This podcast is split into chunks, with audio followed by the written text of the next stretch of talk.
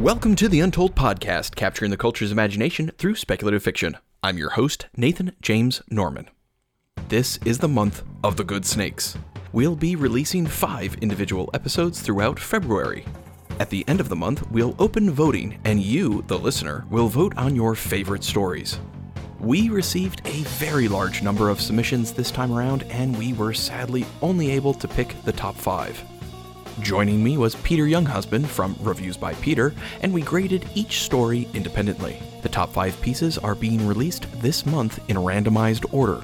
Here's the winning stories as they'll appear in our production schedule Standoff by Reed Benson, Serpent Quest by Laura L. Zimmerman, Calculated Risk by Steve Raza, Protector by Laura Van Arendonk Baugh, King's Snake by Jonathan Garner. Our story today was written by Reed Benson. Benson comes from Lee's Summit, Missouri, and holds a Bachelor's of Arts in English with an emphasis on writing. He graduated from Avila University in Kansas City, Missouri, and won the Fiction Award in 2007 from their literary magazine, The Scop. Check out the show notes for the direct link. After college, he wrote short stories here and there, but never published anything outside of DeviantArt. Instead, he ended up teaching English in mainland China for over half a decade. He currently lives in China with his wife, and they are expecting their first child this coming summer. For security reasons, he doesn't talk openly about his church history, but he attends a local church called Sha Shan that has bilingual services. You can check out his long neglected DeviantArt page at agoodreed.deviantart.com. Read is spelled R E E D. Be sure to check out the show notes for the direct links. So, without further ado, the Untold Podcast presents Standoff by Reed Benson. Let the lady go, Thomas, I say, my forearm cannon armed and pointed at the man in front of me. My backup's already on the way. You've got nowhere to run. Tom Kroger's forehead, shoulders, and upper back are covered in jagged, bony protrusions and a long bone blade extends from his right forearm to press against the neck of his unfortunate hostage. Not a chance, freak, he sneers at me. You let me walk, or I open her jugular. You're only wanted for robbery and grand theft auto, Tom, I say directly. Adding murder to the list will only make things worse for you. I'll die before I go back to the pen, he insists. You can't make. Um, excuse me, the middle aged woman in Tom's grasp interrupts, looking at me. I'm sorry, but what are you? Me? I'm a police officer, ma'am. Please remain calm. well, I know you're a police officer. I've seen the special police this city has for monstrous criminals like this guy. She jerks her head slightly towards Tom, being careful not to get nicked by his blade. Hey! Tom starts to object. She ignored him. I mean, what are you? You look like some sort of robot with an orange snake standing where the head should be. Are you a space alien or something? Um, no, ma'am. I am a snake, but I am also in control of this armor you see here. A snake? Wait, a snake? How can you be a snake? Snakes don't talk or have arms or legs.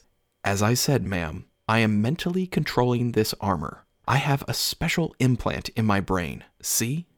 I turn slightly so she can see the metal plate on the back of my head, so I can use the armor's arms and legs as if they are my own.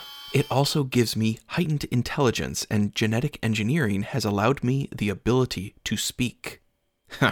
Good for you, Tom says condescendingly. Now that everybody's questions are answered, let's talk about. Now hold on just a minute, the woman interrupts again.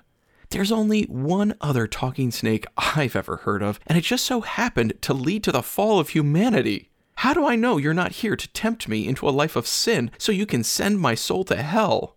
Ma'am, I'm trying to save you from a very dangerous criminal at the moment. Save me? Ha! Everyone knows snakes are masters of deceit. There's no way I can trust anything you say. You could be working with this strange, bony man against me for all I know. Uh, I'm sorry, but I just can't allow you to rescue me. Ma'am, it's not. I'm not listening to you anymore, Mr. Snake Man. I'll take my chances with the Bone Man. I resist your power. Please leave. Tom laughs. you heard her, Snake Man. Now get out of here before. Oh, Thomas, I say politely. What? He barks back angrily. Remember my backup? I nod towards his right leg. He looks down to see a brownish orange copperhead coiled up next to him. As it rears back and bares its fangs, Tom shouts a curse and swings his blade. Due to my mental prompting, the copperhead is able to avoid decapitation, but Tom's wrist can't avoid my metal hand, which shoots off from my arm and pins his against the wall behind him. Before he has time to pull himself free, I've taken hold of the woman with my other hand. In one motion, I throw her free, spin, and crack Tom in the side of the head with my elbow. Kill you, Tom shouts, retching his bladed arm from the wall and swinging it at me full force. I duck and send a pulse blast from my forearm directly into his chest. The force knocks me back onto the floor and him into the wall. I'm sitting, ready to fire again, but Tom slowly collapses onto his face and moans into unconsciousness. Ma'am, I turn my snake body and look towards the woman.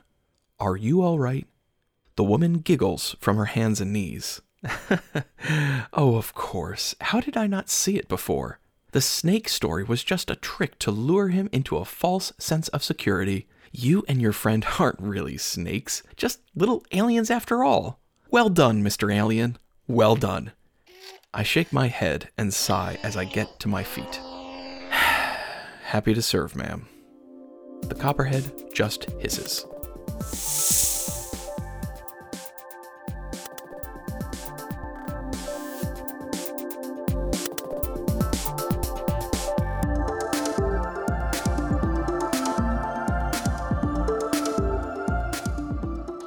And that was our story.